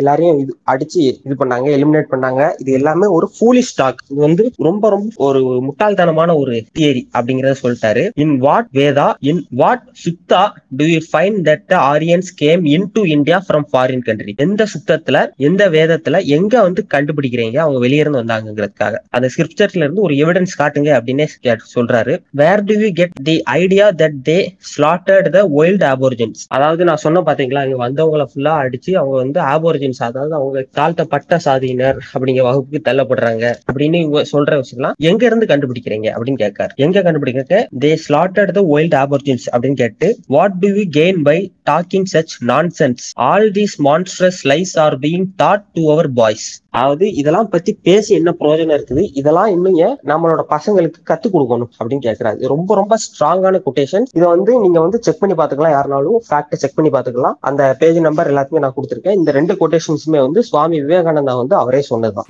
விவேகானந்தர் so அவர் வந்து இந்த விஷயத்தை பத்தி என்ன சொன்னாரு அவருடைய வியூ என்ன அப்படின்றத பத்தி சொன்னீங்க. ரொம்ப அருமையாக அருமையா இருந்துச்சு. ஸோ விவேகானந்தர் அவர்கள் இன்னைக்கும் அவர் பேர் சொன்னா அவருடைய இந்த சிகாகோ ஸ்பீச் வந்து எல்லாருக்கும் ஞாபகம் வரும். மறக்க முடியற ஒரு விஷயமா அது. அண்ட் பட் இவர் ஒரு ஸ்பிரிச்சுவல் லீடர் அப்படின்றதுனால அவர் ஹிந்துவிசமுக்கு சப்போர்ட்டா சொல்லியிருப்பாரு அப்படின்னு நிறைய பேர் விமர்சனம் செய்வாங்க. ஸோ அதனால ஸ்பிரிச்சுவாலிட்டி தாண்டி இருக்கிற மத்த ஸ்காலர்ஸ்லாம் என்ன சொன்னாங்க? அது சொல்லுங்க. இப்போ நீங்க கேட்டீங்க இந்த மற்ற ஸ்காலர்ஸ் என்ன சொன்னாங்க அப்படின்னு. அதுக்கு முன்னாடி ஒரு சின்ன விஷயத்த சொல்லிட்டு போயிடலான் இருக்கேன். மேபி சுவாமி விவேகானந்தாவை தாண்டி இங்க யாரையும் சொன்னது இல்லையா? ஸ்பிரிச்சுவல் லீடர்ஸ் அப்படிங்கிற ஒரு கேள்வி இருக்கும். கண்டிப்பாக ஸ்ரீ அரபிந்தோல இருந்து நிறைய பேர் வந்து இதுக்கு எதிரான குரலை கொடுத்துருக்காங்க. ஸ்ரீ அரபிந்தோ வந்து நிறைய விஷயத்த சேலஞ்ச் பண்ணியிருக்காரு. இந்த ஆரியன் இன்வேஷன் அப்படிங்கிற விஷயத்த. ஆமா நிறைய பேர் வந்து இதுக்கு அகேன்ஸ்டா இருந்திருக்காங்க. ஸோ இது வந்து ஒரு ஐடியாலஜி சம்பந்தப்பட்டதோ ஒரு பெர்சனோட தனி ஐடியா சம்பந்தப்பட்ட விஷயம் இல்ல. இதுல வந்து சில பேர் வந்து டீஸ்ட் அப்படின்னு பார்க்கப்படுறவங்க அப்படி இருக்கவங்களே கூட வேற மாதிரி டிஃப்ரெண்ட் டிஃப்ரெண்ட் கான்ட்ரடிக்டிங் வியூஸ் இருக்கும் பட் என்னென்ன ஃபேக்ட் ஃபேக்ட்ஸ் அப்படிங்கிறத ப்ரெசென்ட் பண்ணேன். ஸோ அது வந்து விவேகானந்தா வந்து அவரோட கொட்டேஷன்ல என்ன சொல்லியிருக்காரு அப்படின்னு பார்த்தோம். ஸோ அதை சொல்லிட்டு இந்த மாதிரி நிறைய பேர் சொல்லியிருக்காங்க அப்படின்னு சொல்லிட்டு நான் வந்து இப்போ அடுத்த ஸ்பிரிச்சுவாலிட்டி தாண்டி சொல்லியிருக்காங்களா அப்படின்னு பார்த்தா கண்டிப்பாவே சொல்லியிருக்காங்க. யாரு அப்படின்னு பாத்தீங்கன்னா நம்ம வந்து இப்போ எல்லாருக்குமே இந்தியா ஃபுல்லா தெரிஞ்சது. நிறைய பேர் தன்னை அவரை தான் தனக்கு லீடர் அப்படின்னு சொல்லிக்குவாங்க. ரொம்ப பாப்புலரான ஒரு பர்சனாலிட்டி ஆக்சுவலா சில விஷயத்துல அவர் கூட எல்லாருமே அக்ரி ஆகும். அவர் பேசின சில விஷயத்து கூட எல்லா விஷயத்துல அக்ரி ஆகிறோமோ இல்லையோ அது வேற ஒரு விஷயம். அவர் பேசின விஷயங்கள் அவர் பண்ண விஷயத்துல நிறைய பேர் வந்து எல்லாருமே அக்ரி பண்ணுவோம். சில எல்லாருமே அக்ரி பண்ணுவோம் சில விஷயங்கள்ல. அந்த மாதிரி ஒரு லீடர் நிறைய பேர் லீடர்னு சொல்லிட்டு இருக்க ஒருத்தரை பத்தி தான் பார்க்க போறோம். அவர் தான் doctor B R Ambedkar. Doctor B R Ambedkar அப்படின்னு சொல்லும்போது நிறைய பேருக்கு நிறைய எங்கெங்கெல்லாமோ மைண்ட் போகும். ஸோ அம்பேத்கர் அப்படின்னு சொன்னா நிறைய பேர் வந்து இன்னைக்கும் கூட மதிப்பு கொடுக்கறது உண்டு. இந்த ஐடியாலஜி எல்லாத்தையுமே தாண்டி அம்பேத்கருக்கு வந்து எல்லா பக்கம் ஒரு பரவலான மதிப்பு இருக்கு. அதான் உண்மை. ஸோ அவர் என்ன சொல்லியிருக்காரு இந்த ஆரியன் நேஷனை பத்தி? ஏன் இதுக்கு ரொம்ப ரெலவெண்ட் அப்படின்னா பிரிட்டிஷோட இதை எடுத்து எடுத்து பார்த்தோம் அப்படின்னா அவங்க வந்து ஹை அது ஹை லோன் சொல்றதோட இப்போ எப்படி சொல்றது? தாழ்த்தப்பட்ட சாதியினர் ஆதிக்க சாதியினர் அப்படிங்கிற ஒரு ரெண்டு கன்செப்டை உருவாக்கி இப்படிலாம் பண்ணாங்க. ஸோ இவர் வந்து அம்பேத்கர் வந்து தாழ்த்தப்பட்ட சாதியினர் அப்படிங்கிறதுக்கு குரல் கொடுத்தார் அப்படிங்கிறது ஓகே. அது எல்லாருக்கும் தெரியும். ஸோ அப்ப அந்த பாயிண்ட் ஆஃப் வியூல இருந்து பார்க்கும்போது அவர் என்ன பண்ணிருக்கணும் மேபி எல்லாரும் எக்ஸ்பெக்ட் பண்றது மேபி இந்த தேரை சப்போர்ட் பண்ணிருக்கணும் அப்படின்னு நிறைய பேர் நினைக்கலாம் மேபி ஆனா அவர் என்ன சொல்லியிருக்கார் அப்படிங்கிற வார்த்தை வந்து ரொம்ப முக்கியமான விஷயம். இது வந்து நிறைய பேர்த்த இந்த விஷயத்தெல்லாம் எடுத்துட்டு எடுத்து கொண்டு போகணும் அப்படிங்கிறது என்னோட இருக்கும். அம்பேத்கர் வந்து என்ன சொல்றாரு அப்படின்னு பாத்தீங்கன்னா அவர் ஒரு புக் எழுதியிருக்காரு நைன்டீன் ஃபார்ட்டி சிக்ஸ் நினைக்கிறேன். பூஆர் சூத்ராஸ் அப்படிங்கிற ஒரு புக் அந்த பூஆர் சூத்ராஸ் அப்படிங்கிற புக்ல இந்த விஷயத்தெல்லாம் வந்து அவர் பர்சனலாவே டீட்டெயிலா ஸ்டடி பண்றாரு. டீட்டெயிலா ஸ்டடி பண்ணிட்டு அவரோட ஃபுல்லா வந்து எழுதுறாரு. அவரோட தாட்ஸ் ஃபுல்லா எழுதுறாரு. அவரோட ஐடியா ஃபுல்லா எழுதுறாரு. அது என்னென்ன அப்படின்னு தான் நம்ம பார்க்க போறோம். அவர் வந்து சொல்றாரு இந்த ஆர்யா அப்படிங்கிற வேர்டுக்கு வந்து என்ன அர்த்தம் அப்படின்னு சொல்றாரு. அது வந்து கொட்டேஷன்ஸ்ல நான் கொடுக்குறேன். And examination of Vedic literature shows there occur two words in the rigveda. One is arya with short a and the other with long a. அதாவது ஷார்ட் ஏ அப்படின்னு ஆர்யா அப்படிங்கிற ஒரு வார்த்தையும் லாங் ஏ உள்ள ஆர்யா அப்படிங்கிற வார்த்தை ரெண்டு வார்த்தை இருக்கு ரிக்வேதத்துல இத லிட்ரேச்சர் எக்ஸாமின் பண்ணும்போது ரெண்டு வார்த்தை கிடைக்கும். இந்த வேர்டு வித் லாங் ஏ அதாவது ஆர்யா. அந்த லாங் ஏ வந்து முப்பத்தி ஒரு தடவை வருது. அதுல but in none of this the word used in the sense of race அப்படிங்கிற வார்த்தை அந்த ரேஸ் அப்படிங்கிற வார்த்தையும் இன் நன் ஆஃப் திஸ் அப்படிங்கிற வார்த்தையும் ரொம்ப ரொம்ப முக்கியம். But in none of this அப்படின்னு சொல்லிட்டு அதாவது none of this is the word used in the sense of race அதாவது ஆர்யா அப்படிங்கிற அந்த வார்த்தை முப்பத்தி ஒரு இடத்துல அப்பியர் ஆகுது. இது வந்து ரிக்வேதாவை தான் சொல்லுவாங்க. முப்பத்தி ஒரு சில பேர் சில கவுண்டிங் டிஃபர் ஆகும். ஆனா அம்பேத்கர் கிளியரா ஒன்று சொல்றாரு. எந்த இடத்துலயுமே ஒரு இனத்தை குறித்து இந்த வார்த்தை வந்து பயன்படுத்தப்படல அப்படிங்கிறார். எந்த இடத்துலயுமே ஒரு இப்போ நீங்க சொல்றாங்கல்ல ஒரு ஆரியன் ரேஸ் இருந்துச்சு அப்படின்னு. அந்த வாதி அர்த்தத்துல ஒரு இடத்துலயுமே குறிப்பிடப்படல அப்படின்னு நான் சொல்ல அம்பேத்கர் அவரோட புக்ல சொல்லியிருக்காரு. அப்புறம் இன்னொரு விஷயம் வந்து அவர் சொல்லியிருக்கார் இன்னொரு இதுமே ஒரு கொட்டேஷன் தான் there is no Aryan race in blood Aryan in scientific language is utterly inapplicable to race it means language and nothing but language if we speak of speak of Aryan race at all we should know that it means no more than Aryan speech அப்படிங்கிற இந்த வரிகளும் அவரோட புத்தகத்துல இடம்பெற்றிருக்கு இதுவுமே குறிப்பிடத்தக்க ஒரு விஷயம் இந்த இந்த வரிகள் வந்து அவரோட புத்தகத்துல குறிப்பிடப்பட்டிருக்கு. அதாவது இதுக்கு என்ன அர்த்தம் அப்படின்னு பாத்தீங்கன்னா ஆரியன் அப்படிங்கிற விஷயம் பிளட்ல இல்ல. ஒரு ஆரியன் அப்படிங்கிறது வந்து ஒரு ஒரு லாங்குவேஜ் சார்ந்த ஒரு விஷயம் தான் அது வந்து ஒரு இனம் அப்படிங்கறத நோட் பண் ஒரு இது பண்றதே ஒரு அட்டர்லி ஒரு எப்படி சொல்ல ஒரு விஷயமே இல்ல. அப்படி ஒரு இனம் இல்ல. அது வந்து ஒரு அப்சர்டான கான்செப்ட் அப்படிங்கறது அந்த வரிகளுக்கான அர்த்தம். ஜி இந்த விஷயம் ரொம்ப இன்ட்ரெஸ்டிங்கா இருந்துச்சு. இதை இன்னும் மேற்கொண்டு இன்னும் டீப்பா சொல்ல முடியுமா? ஓகே இது வந்து இன்னொரு அம்பேத்கர் வந்து தெளிவாக சொல்ற விஷயம் தான் as the Rigveda is concerned is not a a of evidence evidence the invasion of India by the Aryans from from outside India. அதாவது ஒரு பார்ட்டிக்கல் எவிடன்ஸ் கூட இல்ல ரிக்வேதால வெளியே இருந்து ஆரியன்ஸ் வந்தாங்க அப்படிங்கிறது ஒரு பார்ட்டிக்கல் எவிடன்ஸ் கூட இல்ல அப்படின்னு சொல்றாரு இது வந்து அவர் பேசின விஷயம் தான் அந்த கொட்டேஷன்ஸ் வந்து நான் கொடுத்துருக்கேன் அப்புறம் வந்து இன்னொரு ஸ்ட்ராங்கான ஒரு வேர்டை வந்து சொல்றாரு the theory of invasion is an invention this invention is necessary because of a gratuitous assumption which underlines the western theory gratuitous assume assumption அப்படின்னு சொல்றாரு. It's underlines the western theory western theory அப்படிங்கிற வார்த்தையை இங்க பயன்படுத்துறாரு. So சிம்பிளா சொல்லிட்டாரு. இது வந்து ஒரு கண்டுபிடிப்பு. அதாவது ஆரியன் இன்வேஷன்ங்கிறது லிட்ரேச்சர்ல இல்ல. நீங்க வந்து இன்வேஷன் படையெடுத்து வந்தாங்க அப்படிங்கிறது ஒரு கண்டுபிடிப்பு அப்படிங்கிற ஸ்ட்ராங்கான அந்த வேர்ட்ஸையும் சொல்லியிருக்காரு. அண்ட் பாத்தீங்கன்னா இந்த சில பேர் சொல்லுவாங்க இந்த ஒயிட் கலர்ல இருந்தாங்க ஆரியன்ஸ் வந்து அப்புறம் கருப்பு கலர்ல இருக்க இந்தியன்ஸ் மக்களுக்கு வந்து ரொம்ப இதா பார்த்தாங்க. அதை வந்து ரிக்வேதம் குறிப்பிடுறது அப்படின்னு சொல்லிட்டு இந்த தாசாஸ் அப்படிங்கிறவங்கள கருமையோட தொடர்புபடுத்துவாங்க. ஸோ அதை வச்சுதான் இவங்க வந்து சொன்னது. தாசாஸ் வந்து இண்டிஜினஸ் இண்டியன்ஸ் ஆரியன்ஸ் வந்து ஒயிட் பீப்புள்ஸ் வந்து வெளியேறணும் வந்து அப்படி இப்படின்னு சோ சோ அப்படின்னு போகும் அதுக்கு ஒரு தெளிவான விளக்கத்தை கொடுக்காரு. இதெல்லாம் வந்து அம்பேத்கர் சொன்ன விஷயத்தை தான் நம்ம வந்து பார்த்துக்கிட்டு இருக்கோம். அவர் வந்து ஒரு வருஷம் பாயிண்ட் அவுட் பண்றாரு. ரிக்வேதா மண்டலம் ஒன்னு நூத்தி பதினேழு சுத்தம் நூத்தி பதினேழு மந்திரம் எட்டு R one one one seven dot eight இந்த இடத்துல வந்து என்ன குறிப்பிடுறாங்கன்னா ரிக்வேதால வர்றது ஒரு பிளாக்கான கலர் உள்ள ஒரு பாய்க்கும் ஒரு ஒயிட்டான கலர் உள்ள ஒரு கேர்ளுக்கும் உள்ள மேரேஜை பத்தி பேசுது அஸ்வின்ஸ் வந்து அரேஞ்ச் பண்ணிக்க ஒரு மேரேஜை பத்தி பேசுது ஸோ வந்து கலர் ரிலேட்டடா வந்து ஒரு கலர் பிளாக் கலர் ஒரு மோசமா பார்த்தாங்க அப்படின்னா அவங்களுக்குள்ளேயே வந்து ஒரு மந்திரத்துல இத பத்தி எதை பேசணும்? ஒரு பிளாக் அண்ட் ஒயிட் அப்படிங்கிற விஷயத்த ஏன் பேசணும்? இன்னொன்னு இந்த பிளாக் அண்ட் ஒயிட்ங்கிறது சிம்பாலிசம் தானா அப்படிங்கிற கேள்விகள் அது தனி அது தனியா போயிட்டு இருக்கு ஸோ இதெல்லாம் பாயிண்ட் அவுட் பண்ணிருக்காரு அண்ட் இன்னொரு இடத்துல two point three point nine இந்த ரிக்வேதம் அதாவது மண்டலம் ரெண்டு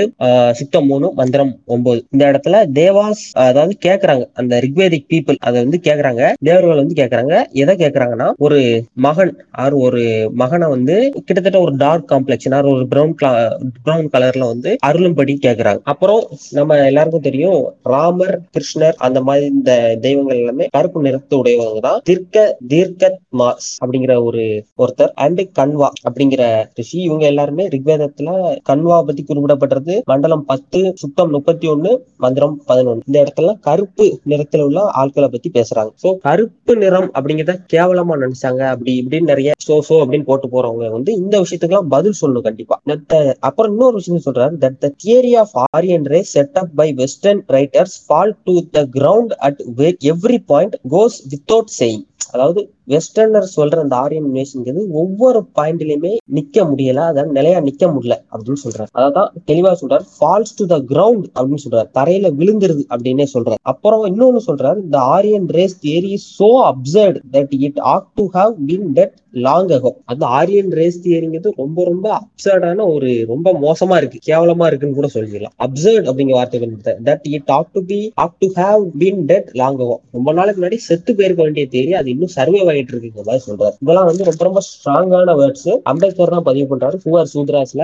அண்ட் அதுக்கப்புறம் இன்னொரு புக் எழுதுறாரு தி அன்டச்சபிள்ஸ் அப்படிங்கிற ஒரு புக் வருது தி அன்டச்சபிள்ஸ் அப்படிங்கிற புக்ல வந்து என்ன சொல்லுவார் அப்படின்னா அதுலயுமே ரொம்ப ஸ்ட்ராங்கான ஒரு வார்த்தை சொல்லியிருப்பார். இது என்னன்னா இந்த இப்போ பண்ணிட்டு இருக்காங்க பார்த்தாங்களா இந்த நிறைய இடத்துல நம்ம பார்ப்போம். இந்த தாழ்த்தப்பட்ட சாதியினர் ஆதிக்க சாதியினர் அப்படிங்கிற ரெண்டு பிரிவுகளை வச்சுட்டு இவங்க வேற இனம் அவங்க வேற இனம் அப்படின்னு பேசிட்டு பிரிவினை பேசுற ஆட்களுக்கு வந்து ஒரு தெளிவான ஒரு பதில் சொல்லியிருப்பாரு. தி அன்டச்சபிள்ஸ் அப்படிங்கிற அந்த புக் இது வந்து ஆயிரத்தி தொள்ளாயிரத்தி நாற்பத்தி எட்டு. இப்ப ரொம்ப correctly if the Brahmins are Aryans the untouchables are also Aryans அதாவது பிராமின்ஸ் எல்லாம் ஆரியன்ஸ் அப்படின்னா அன்டச்சபிள்ஸ் அப்படின்னு அழைக்கப்படுற ஆக்சுவலா யாருமே அன்டச்சபிள் அப்படின்னு கிடையாது. அந்த அழைக்கப்படுற அந்த மக்களுமே ஆரியன்ஸ் தான். அதாவது அவர் பீரியட்ல அன்டச்சபிலிட்டி அப்படிங்கிறது ஒரு விஷயம் இருந்துச்சு. ஸோ இதோட தாக்கம் அதிகமா இருந்திருக்கும். ஸோ அந்த பீப்புள் இப்போ வந்து பிராமின்ஸ் வேற இந்த மத்த ரெஸ்ட் ஆஃப் பீப்புள் வேற அப்படிங்கிற அந்த நோஷனே தப்பு அப்படிங்கிறத இந்த லைன்ல சொல்லிட்டார். If the Brahmins are Aryans the untouchables are also Aryans if the Brahmins are the the are are also If if the Brahmins are Nagas the are are also Nagas such being said such the the fact the theory propounded by mister Rice must be said to be based on false foundation அப்படின்னு சொல்றாரு. அதாவது இப்போ நீங்க வந்து ஒரு கேட்டகரியா பிடிச்சிட்டு Brahmins எல்லாம் வந்து ஆரியன்ஸ் சொன்னீங்கன்னா அதே கேட்டகரியில தான் மத்த வகுப்பினர் ஆர் தாழ்த்தப்பட்ட வகுப்பினர் அப்படிங்கிற அவங்களே வந்து ஆரியன்ஸ் தான் சொல்லணும். இப்போ நீங்க பிராமின்ஸ் சரி ஆரியன்ஸ் இல்ல டிரைவிடியன்ஸ் சொல்லிட்டீங்கன்னு வைங்களா அப்போ அவங்களையும் கொண்டு அவங்களையும் டிரைவிடியன்ஸ் தான் சொல்லணும். இல்ல பிராமின்ஸ் எல்லாம் வந்து நாகாஸ் அப்படின்னு சொல்லிட்டீங்கன்னா அவங்களையும் நாகர்கள் தான் சொல்லணும். இதுல வந்து கிளியரா சொல்றாரு. அதாவது இந்த ரெண்டு பீப்புளும் வேற வேற இனம் அப்படிங்கிற கான்செப்டே தப்பு அப்படிங்கிறத தெளிவா அந்த வரியில விளக்கியிருப்பாரு. சோ இதெல்லாம் வந்து அம்பேத்கர் சொன்ன விஷயம். இந்த ஃபால்ஸ் ஃபவுண்டேஷன்ல பில்ட் ஆன ஒரு தியரி அப்படின்னே தெளிவா சொல்லிட்டேன் சூப்பர் ப்ரோ ஸோ சட்டமேதை பி ஆர் அம்பேத்கர் இந்த ஒரு தியரினுடைய ஃபால்ஸ் ஃபவுண்டேஷனை பத்தி தெளிவா ஆராய்ந்து அவர் என்ன சொன்னாரு அப்படின்ட்டு சொன்னீங்க.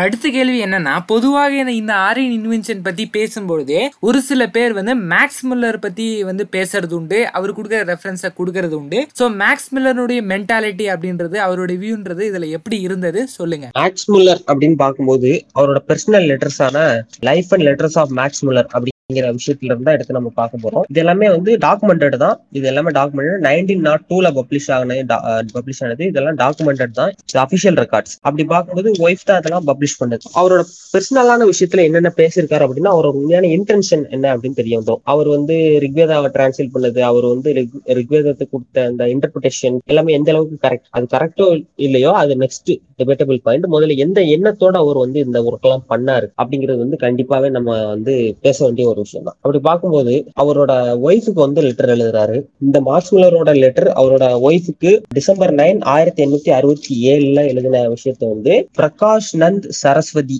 அப்படிங்கிற ஒரு ஆத்தர் அவரோட புக்கு அந்த புக்கோட பேர் வந்து the true history and the religion of India a concise encyclopedia of authentic Hinduism அப்படிங்கிற இந்த புக்ல வந்து அந்த ஆத்தர் வந்து கோட் பண்றாரு. இந்த இந்த ரெண்டு லெட்டரை வந்து எடுத்து அவர் கோட் பண்றாரு. மார்க்ஸ் மில்லர் அவர் ஒய்ஃபுக்கு என்ன எழுதியிருக்காரு அப்படின்னு. ஸோ பர்சனல் லெட்டர் லெட்டர்ல அவர் என்ன எழுதியிருக்காரு அப்படின்னு பார்த்தா அவரோட பர்சனலான இன்டென்ஷன் என்ன அப்படின்னு தெரிஞ்சிடும் அவர் என்ன சொல்றாரு அப்படின்னா I feel convinced though I shall not live to see it that this edition of mind and the translation of Veda will hereafter tell to a great extent on the fate of India and on the growth of millions of souls in that country அதாவது நான் இப்போ கொடுத்திருக்க அந்த trans translation of Veda and அந்த விஷயம்லாம் இனிமேல் வந்து பெரிய எந்த அளவுக்கு இம்பாக்ட் ஆகும் அது அந்த டைம்ல நான் இருக்க மாட்டேன் அப்படிங்கிற விஷயத்தெல்லாம் பத்தி சொல்லிட்டு இருக்காரு. Dwell a great extent on the fate of India இந்தியாவோட விதி அப்படிங்கிற அளவுக்கு எல்லாம் பேச ஆரம்பிச்சிட்டாரு. And on the ground of millions of souls இந்த கண்ட்ரி அப்படிங்கிற விஷயத்த சொல்லிட்டாரு. ஸோ அந்த விஷயத்தெல்லாம் சொல்லிட்டு அடுத்த முக்கியமான ஒரு விஷயம் பதிவு பண்றாரு.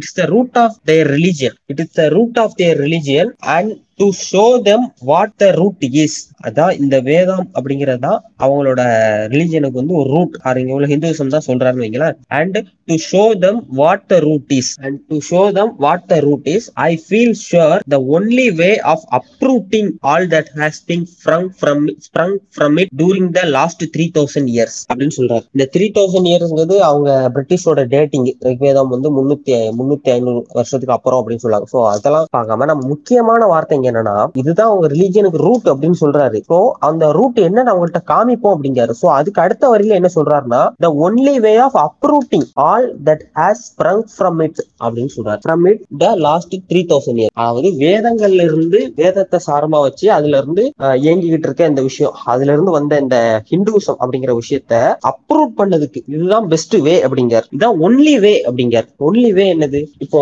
இந்த- இந்த மெண்டாலிட்டி இந்த ஒன்லி வே அப்படின்னு சொல்லிட்டு அவரோட டிரான்ஸ்லேஷனோட ரிக்வேதாவை பத்தி அதுக்கு முன்னாடியே சொல்லியிருக்காரு நான் ஏற்கனவே சொல்லிட்டேன் இது எல்லாத்தையும் ஒன்னா பாத்தீங்கன்னா மென்டாலிட்டி எப்படி இருந்துச்சுன்னு யோசிச்சு பாருங்க. இப்போ வந்து ஒருத்தர் வந்து இன்னொருத்தவங்களோட ஒரு டெஸ்ட்டை படிக்கிறாரு ஒரு ஸ்கிரிப்சரை படிக்கிறாரு அதை இன்டர்பிரட் பண்றாரு டிரான்ஸ்லேட் பண்றாரு அதை பத்தி ஸ்டடி பண்றாரு அப்படின்னு ஜென்ரலா வச்சா கூட அது வந்து வந்து ஒரு நல்ல மென்டாலிட்டியில பண்ணாதான் நம்ம பார்வை நேரா இருந்தாதான் எல்லாத்தையுமே லாஜிக்கலா கன்க்ளூஷனுக்கு வரும் நம்ம வந்து டெலிபரேட்டா இதை வந்து இந்த அப்ரூவ் பண்ணணும் அப்படின்னா வேறோட இந்த ரிலிஜனே அழிக்கணும் அப்படிங்கிற ஒரு மனநிலையில உள்ள ஒரு ஆள் எப்படி அவர் கொடுத்த ஒரு விஷயம் அவரோட ஐடியாஸ் வந்து அளவு- எப்படி நேர்மையா இருக்க முடியும்? அதுவும் அவர் வந்து வேறோட புடுங்குறத பத்தி பேசிக்கிட்டு இருக்காரு. ஒரு ரிலிஜனை வேரோட புடுங்குறத பத்தி பேசுற மார்க்ஸ் மில்லரை வந்து கொட்டேஷனா வச்சுட்டு நம்ம எப்படி நம்புறது? ஏன்னா மார்க்ஸ் மில்லரே சொன்ன விஷயம் தான் மார்க்ஸ் மில்லர் அவர் பர்சனல் சொன்ன விஷயம் தான் அது நான் அந்த புக்கோட பேர் சொல்லியிருக்கேன். ஸோ அதுல வந்து இந்த இதை வந்து கோட் பண்ணிருப்பாங்க இது நிறைய பேர் கூட கோட் பண்ற விஷயம் தான் ஸோ இது வந்து ஒரு மறக்க முடியாத ஒரு ஆதாரம். அவங்களோட மென்டாலிட்டி எப்படி இருந்துச்சு அப்படின்னு. இந்த மென்டாலிட்டியில உள்ள ஒரு ஆட்கள்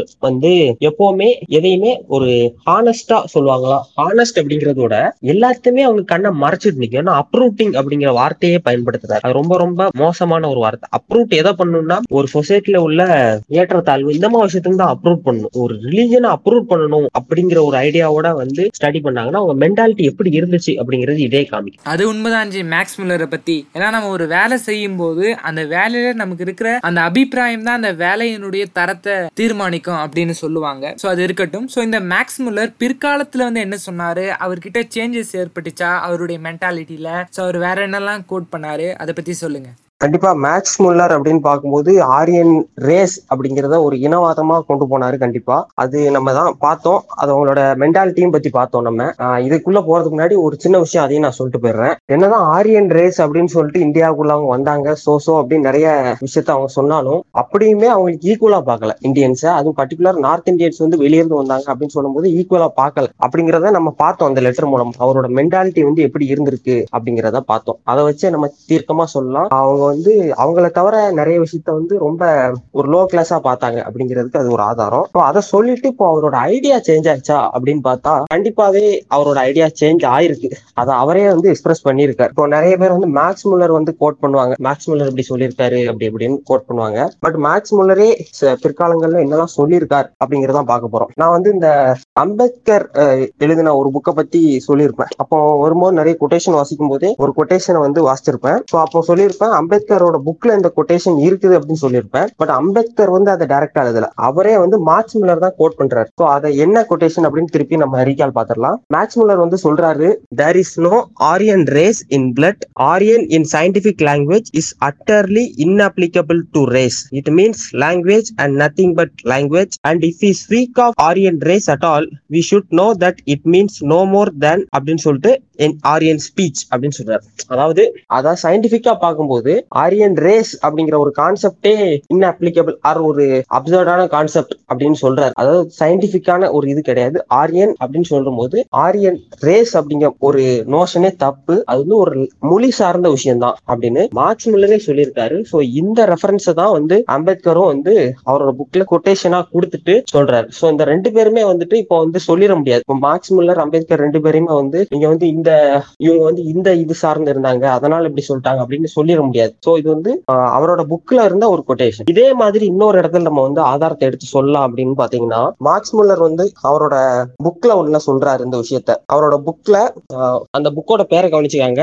Biographies of words and the home of Aryans Aryas அப்படின்னு இருக்க அந்த புக் அந்த புக்கோட ஹெட்டிங் இது வந்து ஃபெட்ரிஸ் மேக்ஸ் முல்லர் வந்து எழுதுறாரு. இந்த புத்தகத்தை நூத்தி இருபதாவது பக்கத்துல வந்து டீட்டெயிலா ஒரு விஷயத்த சொல்றாரு I have declared again and again that if I say Aryans I neither mean blood nor bones nor hair nor skull I mean simply those who speak an Aryan language. The same applies to Hindus, Greeks, Romans, Germans, Celts, and Slavs. When I speak of them, I commit myself to no anatomical anatomical characteristics. The blue-eyed and fair-skinned Scandinavians may have been composers, conquerors, or conquered. அது தெளிவா அந்த இடத்துல சொல்றார். The blue eyed and fair skinned Scandinavians may have been conquerors conquerors or conquered they may have adopted the language of their dark lords or their subjects or the vice versa or vice versa அப்படின்னு சொல்றாரு. அதாவது ஒரு இடத்துல இருந்து இன்னொரு இடத்துக்கு மொழி மாறுது அப்படிங்கிற விஷயத்தையும் கூட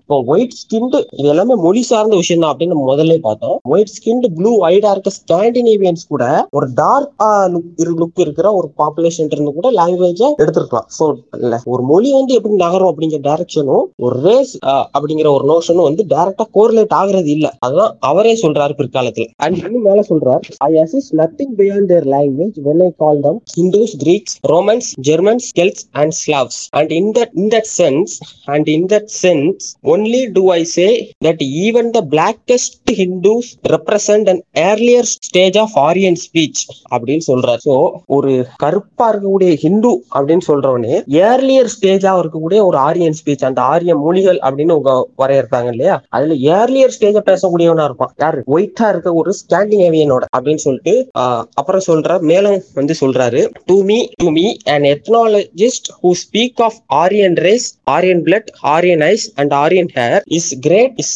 as great a sinner as a linguist who speak of dolicephalic dictionary or cephalic grammar அப்படின்னு சொல்றார். இதுல கடைசியார்ல இந்த ரெண்டு டெக்னிக்கல் டைம்ஸை கவனிக்கணும். டோலி டோலிகோசெஃபாலிக் ஸோ இந்த வார்த்தை டோலிகோசெஃபாலிக் அப்படின்னா இதுவுமே ஒரு தலையில உள்ள ஒரு டிஃபரண்ட் ஷேப்பை குறிக்கக்கூடியது. பிராச்சி செஃபாலிக் அப்படிங்கிறது இதுவுமே வந்து பிராச்சி செஃபாலிக் அப்படிங்கிறது வந்து ஷார்ட்டா உள்ள ஒரு ஹெட்டை குறிக்கக்கூடியது. ஸோ வந்து இது என்ன சொல்ல வர்றாருன்னா நீண்ட தலையுடைய ஒரு டிக்ஷனரி குறைவான தலை அளவு உடைய ஒரு கிராமர் இப்படி வந்து ஒரு மொழியியல் ஆய்வாளர் சொன்னா அவர் என்ன நம்ம எல்லாரும் சொல்லுவோம்? என்ன பேசுறாரு? இவருக்கு தெரிஞ்சு பேசுறாரா? தெரியாம பேசுறாரா? அப்படின்னு நம்ம கேட்போம். அதை தான் சொல்ல வர்றாரு. அப்படி ஒரு சொன்னா ஒரு மொழியியல் ஆய்வாளர் அப்படி சொன்னா எவ்வளவு கேனத்தனமா இருக்குமோ அந்த அளவுக்கு கேனத்தனமானது ஆரியன் அப்படிங்கிறது ஒரு ரேஸ் அப்படின்னு சொல்ற அந்த விஷயம். அப்படின்னு மார்க்ஸ் முல்லரே சொல்லியிருக்காரு. அந்த புத்தகத்தோட பேரையும் சொல்லிட்டேன் அதுல நூத்தி இருபதாவது பக்கத்துல வருது. இதே மார்க்ஸ் முல்லர் வந்து இன்னொரு விஷயத்தையும் அவரே சொல்றாரு. அதாவது இப்போ ஆரியன் மேஷன் பத்தி பேசும்போது ரிக்வேதம் வந்து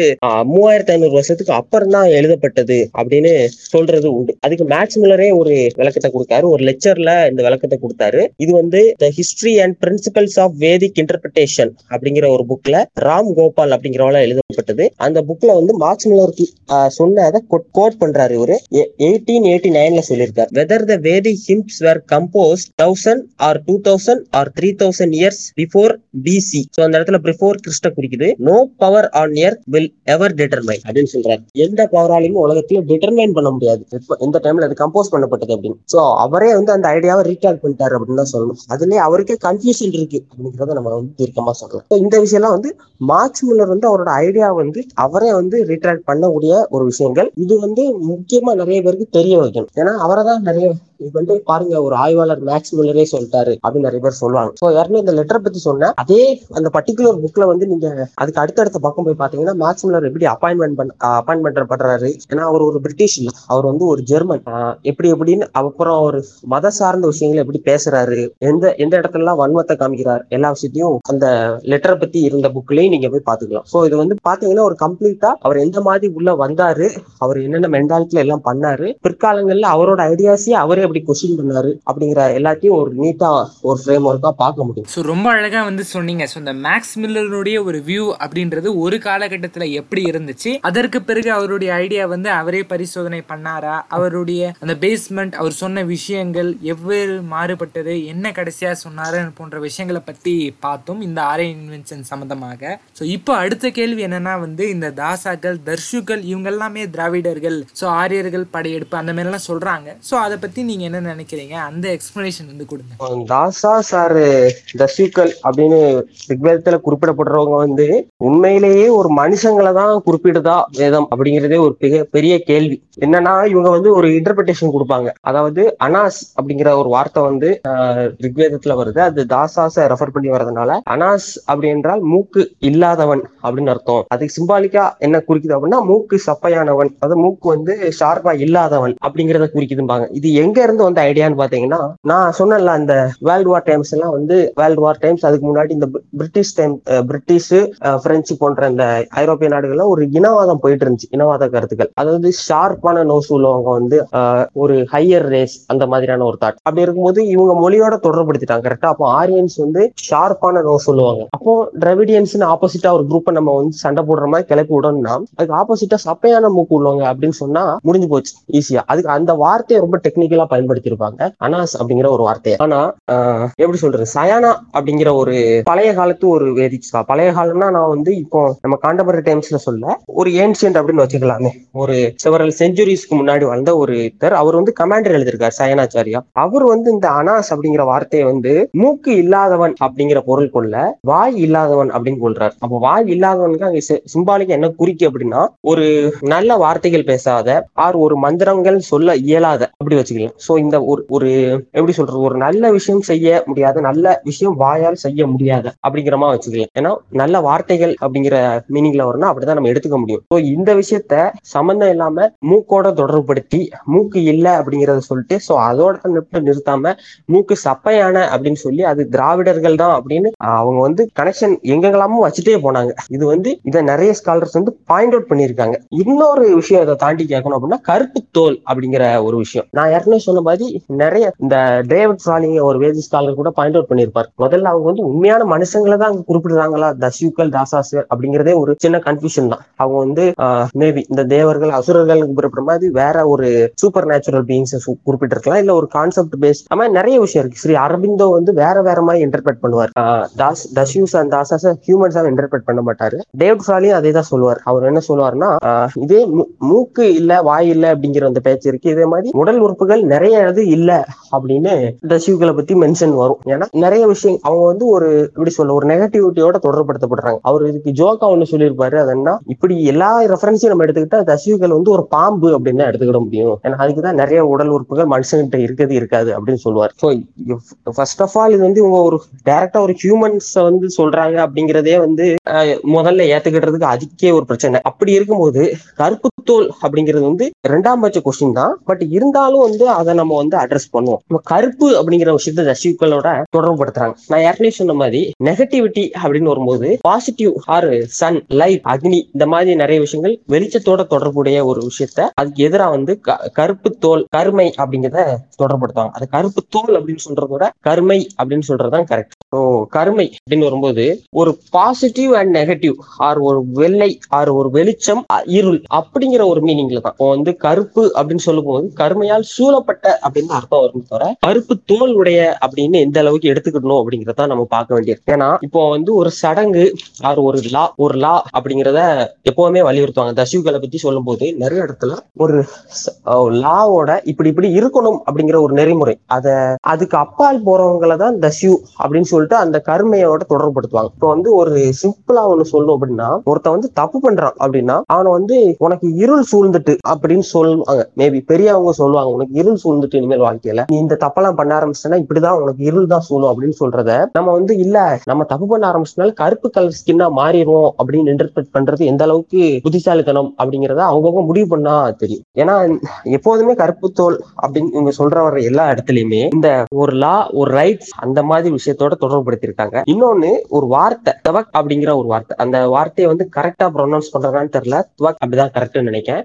அது வந்து ஸ்கின் அப்படின்னு சொல்லுவாங்க. இதை வந்து ஒருத்தர் வந்து நீட்டா பாயிண்ட் அவுட் பண்ணி காமிச்சிருப்பாரு. ஆஹ் ரிக்வேதம் மண்டலம் பத்து அறுபத்தி எட்டு மந்திரா போர் அண்ட் மண்டலம் ஒன்னு நூத்தி நாற்பத்தி ஐந்து மந்திரம் ஐந்து. இந்த ரெண்டு இடத்துலயும் பூமியை வந்து பூமியோட சர்ஃபேஸ் இருக்கு பாருங்க. பூமியோட சர்ஃபேஸ் அதுக்கு அதை ரெஃபர் பண்ணதுக்கு த்வக் அப்படிங்கிற அந்த வார்த்தையை பயன்படுத்தியிருப்பாங்க இப்போ இதை வச்சு என்ன புரியுதுன்னா ஒரு கவரிங் சூழப்பட்ட அப்படிங்கிற அர்த்தம் தான் வரும் தர டைரக்டா ஸ்கின் கலர் அப்படின்னு ஒவ்வொரு இடத்துலயும் நம்ம ஸ்கின் ஸ்கின் கலர் அப்படின்னு தொடர்புபடுத்தணும் அப்படின்னு அவசியம் இல்லை. ஒவ்வொரு இடத்துல இடத்துலயுமே ஸ்கின் கலர் தான் ரெஃபர் பண்ணுது அப்படின்னு தொடர்படுத்த வேண்டிய அவசியமே இல்லை. அதுதான் அந்த மந்திரங்களே காமிக்குது. ஏன்னா எப்பவுமே ஒரு லா ஒரு ரைட் இதோட இதோட தான் தொடர்படுத்தப்படுறாங்க இன்னொரு பர்டிகுலர் விஷயம் இப்ப எல்லாத்தையுமே பார்த்துட்டோம். வந்து ஒரு சிம்பாலிக்கா ஃபர்ஸ்ட் பாயிண்ட் என்னன்னா அவங்க ஹியூமன்ஸ் தான் ரெஃபர் பண்றாங்களா அப்படிங்கிறது ஒரு கொஸ்டின் அப்படியே ஓகே ஹியூமன் ரெஃபர் பண்றாங்க அப்படின்னு வச்சுக்கிட்டாலுமே கருமை சூழப்பட்ட அப்படின்னு தான் எடுத்துக்கிட்டோமே தவிர டைரக்டா பிளாக் கலர் அப்படின்னு எடுத்துக்கிட்டது இன்னொரு தப்பு. சில நேரத்துல சில சில வார்த்தைகள்லாம் பாயிண்ட் அவுட் பண்ணி சொல்றது உண்டு. பாருங்க இந்த ரெஃபரன்ஸ் இருக்கு. ஆனா உண்மையிலே சான்ஸ்கிரிட் உங்களுக்கு தெரியும். ஒரு வார்த்தைக்கு நிறைய இடத்துல நிறைய மீனிங் உண்டு. இது எல்லாத்தையுமே பார்க்கும்போது கிளியரா நமக்கு ஒண்ணு தெரியும். இது வந்து டைரக்டா கருப்பு தோலுக்கு உள்ள ரெஃபரன்ஸ் இல்ல. நம்ம யாருக்குமே அம்பேத்கர் சொன்ன அந்த புக்லயும் பார்த்திருப்போம். கருப்பு தோலை வந்து எப்படி சொல்றது? ஆஹ் கருப்பு தோலுடைய ஒரு சன் அதெல்லாம் பத்தி ஒரு பாய்க்கும் ஒரு கேலுக்கான மேரேஜ் இந்த மாதிரி விஷயத்த பார்த்திருப்போம். அது மாதிரி பிளாக் ஸ்கின் காட்ஸ் வந்து நம்ம இந்தியாவில் நிறைய உண்டு. ஸோ இன்னும் கூட நிறைய ரெஃபரன்ஸ் சொல்லலாம். சில ஆஹ் பல வைதிக புத்தகங்கள்ல கருப்பு முடியை பத்தி சொல்லப்பட்டிருக்குது. இந்த மாதிரி சில விஷயத்தெல்லாம் சில பேர் வந்து எடுத்து காமிச்சிருக்காங்க ஏற்கனவே. இந்த இடத்துல இந்த ரெஃபரன்ஸ் இருக்கு பாருங்க அப்படின்னு அதர்வ அதர்வ வேரத்துல உள்ளதை கூட எதிர்த்து எடுத்து காமிச்சிருக்காங்க. சில பேர் இதுக்கு அகேன்ஸ்ட் ஆர்கியூ பண்றோம். ஸோ அந்த எல்லா எவிடன்ஸும் வந்து மொத்தமா பார்க்கும்போது ஒரு விஷயம் நமக்கு கிளியரா தெரியும். இது வந்து ஒரு சிம்பாலிசம் ஒரு கருமையால் சூழப்பட்ட அப்படின்னு தான் எடுத்துக்கணும் நம்ம தவிர. If- நம்ம வந்து ஹியூமன் அப்படின்னு அக்செப்ட் பண்ணாலும் இதுதான் கரெக்டா இருந்திருக்கும். இன்னொரு முக்கியமான விஷயம் இதுதான் அல்டிமேட்டா அவங்க அவங்களோட பாயிண்ட் எல்லாத்தையுமே கிரஷ் பண்ணக்கூடிய ஒரு விஷயம் என்னன்னு பாத்தீங்கன்னா இப்போ வந்து அவங்க கான்செப்ட் படி ஆரியர்கள் வந்துட்டாங்க. டிராவிடியன்ஸ் வந்து என்ன பண்ணணும்? தெற்க நோக்கி போகணும். தெற்க நோக்கி கீழே போகணும். அப்பதான் சவுத் இந்தியா வர முடியும். தெற்கு அண்ட் தென் கிழக்கு. ஈஸ்ட் அண்ட் சவுத் போகணும். அப்பதான் கீழ் நோக்கி போக முடியும் அப்படின்னு வைங்களேன். அப்பதான் டைரக்ஷன் கரெக்டா இருக்கும். அப்போ வந்து ரிக்வேதம் குறிப்பிடும் போது மேபி தெற்க நோக்கி தசிவுகள் நகர்ந்தாங்க அப்படின்னு சொன்னா மேபி சில பேருக்கு அது ஒரு கன்வின்சிங்கான எவிடன்ஸா இருக்கலாம். அது மேபி பாயிண்ட் அவுட் பண்ணலாம். ஆனா அதுக்கு அப்படி ஆப்போசிட்டான ஒரு ரெஃபரன்ஸ் இருக்கு. என்னன்னு பாத்தீங்கன்னா மண்டலம் ஏழு ஆஹ், ஆறு சுத்தம் ஆறு மந்த்ரா த்ரீ ரிக்வேதத்துல. இந்த மந்த்ரா வந்து பர்டிகுலரா என்ன சொல்லுது அப்படின்னு பாத்தீங்கன்னா தஸ்யூஸ் அவங்க வந்து தாசாஸ் தாசாஸ் வந்து எப்படி? மேற்க நோக்கி போனாங்க அப்படின்னு சொல்லுது. வெஸ்ட் வேர்டா போனாங்க அப்படின்னு சொல்லுது. வெஸ்ட் வேர்டு அப்படின்னு சொல்லும்போது டைரக்ஷன் வந்து எங்கேயுமே கோரிலேட் ஆகல. இப்போ வந்து சவுத் சவுத் ஈஸ்ட்னு சொல்லியிருந்தா அது கூட ஹண்ட்ரட் பர்சன்டேஜ் கன்வின்சிங்கா இருந்திருக்காது. பட் இருந்தாலும் சில பேர் வந்து அதை வச்சு ஆர்கியூ பண்ணிருக்கலாம் இப்போ இதை பார்த்துட்டு ஆர்கியூவே பண்ண முடியாது. அப்ப என்ன ஈரான்ல இருக்கவங்க வந்து டிராவிடியன்ஸா அப்படின்னு நம்ம கேள்வி வந்துடும் அப்கோர்ஸ் அப்படி இல்ல. ஈரான் வந்து பேசுறது பெர்ஷியன் மொழி. அதுவும் வந்து இந்த இண்டோ யூரோப்பியன் லாங்குவேஜ்ல ஒரு இதுதான் வரும். சோ மொத்த ஆர்கியூமெண்டே இந்த ஒரு விஷயத்தினால சுக்குநூறா உடையுது அப்படிங்கறதா உண்மை. இதுக்கு இப்போ ஈரான் அப்படின்னு நான் ஒரு சொன்னேன் இல்லையா? இதுக்கு சில பேர் இன்னும் பாயிண்ட் அவுட் பண்ணிருக்காங்க தாகே அப்படின்னா பெர்ஷியன் ஆர் இரானிக் லாங்குவேஜ்ல வந்து ஒரு ட்ரைபை குறிக்கும் அப்படிங்கிற மாதிரி பாயிண்ட் அவுட் பண்ணிருக்காங்க ஸோ அது ஒரு கருத்து உண்டு. அப்ப இந்த தாசா குறிப்பிட்டவங்க ஈரான் பகுதியில சேர்ந்த ஒரு குரூப்பா இருக்கலாமோ அப்படின்னு கருத்துக்கள் வைக்கிறது உண்டு. இந்த எல்லாத்தையுமே நம்ம அனலைஸ் பண்ணி பார்த்தாலும் தாசாஸ் அண்ட் தசியூஸ் வந்து திராவிடர்கள் அவங்களை அடிச்சிட்டாங்க அவங்க தோலை பத்தி பேசினாங்க இனவாதம் அப்படிங்கிற எதுக்குமே ஒரு கிளியரான எவிடன்ஸ் இல்ல. இன்னொன்னு விஷயம் சொன்னா துவக் அப்படிங்கிற வார்த்தையை பத்தி நம்ம ஏற்கனவே பேசியிருந்தோம். சூழப்பட்ட அப்படின்னு ஏன்னா ஒரு பூமியோட சர்ஃபேஸை பார்த்தே அது அப்படிதான் அந்த வார்த்தையை சொல்லி ரெஃபர் பண்ணுது. துவக்கத்தி அப்படிங்கிற வார்த்தை. நான் வந்து கரெக்டா சொல்றேன்னு தெரியல. இது வந்து ஒரு டு கவர் அப்படிங்கிற அர்த்தம். இதையும் இந்த வார்த்தையும் இந்த துவக் அப்படிங்கிற ரூட்ல இருந்தா வந்தது. இதையுமே நிறைய பேர் பாயிண்ட் அவுட் பண்ணி சொல்லியிருக்காங்க. ஸோ அந்த எல்லா விஷயம் பார்க்கும்போது நமக்கே வந்து தெளிவாயிரும். உண்மையிலே திராவிடர்கள் தான் அப்படி குறிப்பிட்டிருக்காங்களா? இல்லையா? அப்படின்னு. அது இதெல்லாம் பார்த்தா தெளிவாயிரும். அருமையா சொன்னீங்க. நல்ல விளக்கம். ஸோ அந்த காலகட்டத்தில் வேற ஏதாவது ஸ்காலர்ஸ் வந்து சொல்லியிருக்காங்களா இதை பத்தி? இப்ப நான் சொல்ல போறது வந்து இவரு இவர் வந்து ஒரு ஸ்காட்டிஷ் இந்த இவர் வந்து இவர் வந்து கொலோனியல் கொலோனியல் டைம்ஸ்ல தான் இங்க இருந்தாரு. பாம்பேல வந்து கவர்னரா ஒர்க் பண்ணாருன்னு நினைக்கிறேன். ஆமா கவர்னரா இருந்தாரு. இவர் பேர் வந்து மவுண்ட் ஸ்டுவார்ட் எலிஃபென்ட் ஸ்டோன் இவர் பேர் வந்து திருப்பியும் சொல்றேன். மவுண்ட் ஸ்டுவார்ட் எலிஃபென்ட் ஸ்டோன் அப்படிங்கிற இவர் வந்து சொல்லியிருக்காரு. இப்போ பிரசண்டா வந்து இவர் ஹிந்துஸ் அப்படிங்கிற ஒரு ரெஃபரன்ஸ் கொடுக்காரு. அதாவது இது என்ன சொல்றாரு இந்த ஆரியன் நேஷன் தேரி தான் டேரக்டர் ரெஃபரன்ஸ் கொடுக்காரு. சொல்லிட்டு அவங்க இப்போ பிரசண்டா ஒரு இடத்த இன்ஹாபிட் பண்ணிருக்காங்கல்ல அதாவது இந்தியாவை தான் சொல்றாரு. இந்தியாவை தாண்டி வெளியே இவங்களுக்கு பூர்வ இடம் அப்படின்னு ஒண்ணு இருந்திருக்கிறதுக்கான எந்த அவசியமும் இல்லை. அப்படின்னு சொல்றாரு. சோ அப்போ வந்து நம்ம வந்து சில பேர் வந்து இதுக்கு எதிரான கருத்து சொன்னா சொல்லலாம். இந்த காரணத்தினால அவங்க சொல்றாங்க அந்த காரணத்தினால அவங்க சொல்றாங்க. ஒரு பிரிட்டிஷால அப்பாயின் பண்ணப்பட்ட ஒருத்தரே மேக்ஸ் முல்லரா இருக்கட்டும் இவரா இருக்கட்டும் இந்த இப்ப நான் சொன்ன இவரா இருக்கட்டும் இவங்க எல்லாருமே வந்து இந்த தியரி அப்பமே ரொம்ப ஆரம்ப காலகட்டத்திலே கொஸ்டின் பண்ணியிருக்காங்க அப்படிங்கிறது வந்து கண்டிப்பா வந்து பாயிண்ட் அவுட் பண்ணக்கூடிய ஒரு விஷயம் தான் இதெல்லாம் வந்து காட்டும்போது நிறைய பேரால பதில் பேச முடியாது. ஏன்னா இந்த தியரியில அவ்வளவு பிரச்சனை இருக்கு. எங்க பார்த்தாலும் ஒரு பிரச்சனை இருக்கு. அதனாலதான் அந்த காலத்துல இருந்து என்னதான் இதை ப்ரொமோட் பண்ண மார்க்ஸ் முல்லருக்கே தெரிய வந்திருக்கு. இது இந்தந்த இடத்தெல்லாம் பிரச்சனை வந்திருக்கு அப்படின்னு. அப்படின்னா இதுக்கு இந்த டைம்ல வந்து இது ஏதோ அப்சல்யூட் ட்ரூத் மாதிரி பேசுறவங்க வந்து திருப்பி யோசிக்கணும். அவங்க எதை பேசிக்கிட்டு இருக்காங்க அப்படின்னு. இது வந்து என்னோட கருத்து. நல்ல விளக்கம். டைம் ஆயிடுச்சு. ஸோ இவ்வளவு நேரம் இந்த பார்ட் டூ லிட்ரேச்சர் ரிவ்யூவா வந்து பேசி கொடுத்ததுக்கு ரொம்ப நன்றி ப்ரோ ஆஹ் ரொம்பவே நன்றி. நான் வந்து இன்னும் ஒரு விஷயத்த இதுல இந்த டைம்ல சொல்லிக்கலாம் அப்படின்னு யோசிக்கிறேன். ஒரு லிங்குவிஸ்டும் ஒருத்தர் சொல்லியிருக்காரு. ஹான்ஸ் ஹென்ரிக் ஹாக் அதாவது ஹாக் அப்படின்னு அவரை சிம்பிளா சொல்லுவாங்க. அவருமே வந்து இந்த தாசாஸ் தஸ்யூஸ வந்து கருப்பு தோல் வெண் வெள்ளை தோல் உள்ள ஆரியர்கள் அப்படிங்கிற விஷயத்த அவருமே கண்டிச்சிருக்காரு. சோ இவர் வந்து முக்கியமா நிறைய பேரால கோட் பண்ணக்கூடிய லிங்குவிஸ்ட் சோ இவருமே இந்த கருத்தை சொல்லிருக்கார் அப்படிங்கிறத இந்த லாஸ்டா அந்த சொல்லிட்டு அடுத்த எபிசோட்ல நம்ம ஆர்கியாலஜி பத்தி பார்த்து ஆர்கியாலஜிக்கலா எது எவிடன்ஸ் இருக்குதா அப்படிங்கறது வந்து இன்வெஸ்டிகேட் பண்ணலாம் அப்படிங்கிறத தெரிவிச்சுக்கிட்டுறேன். நன்றி.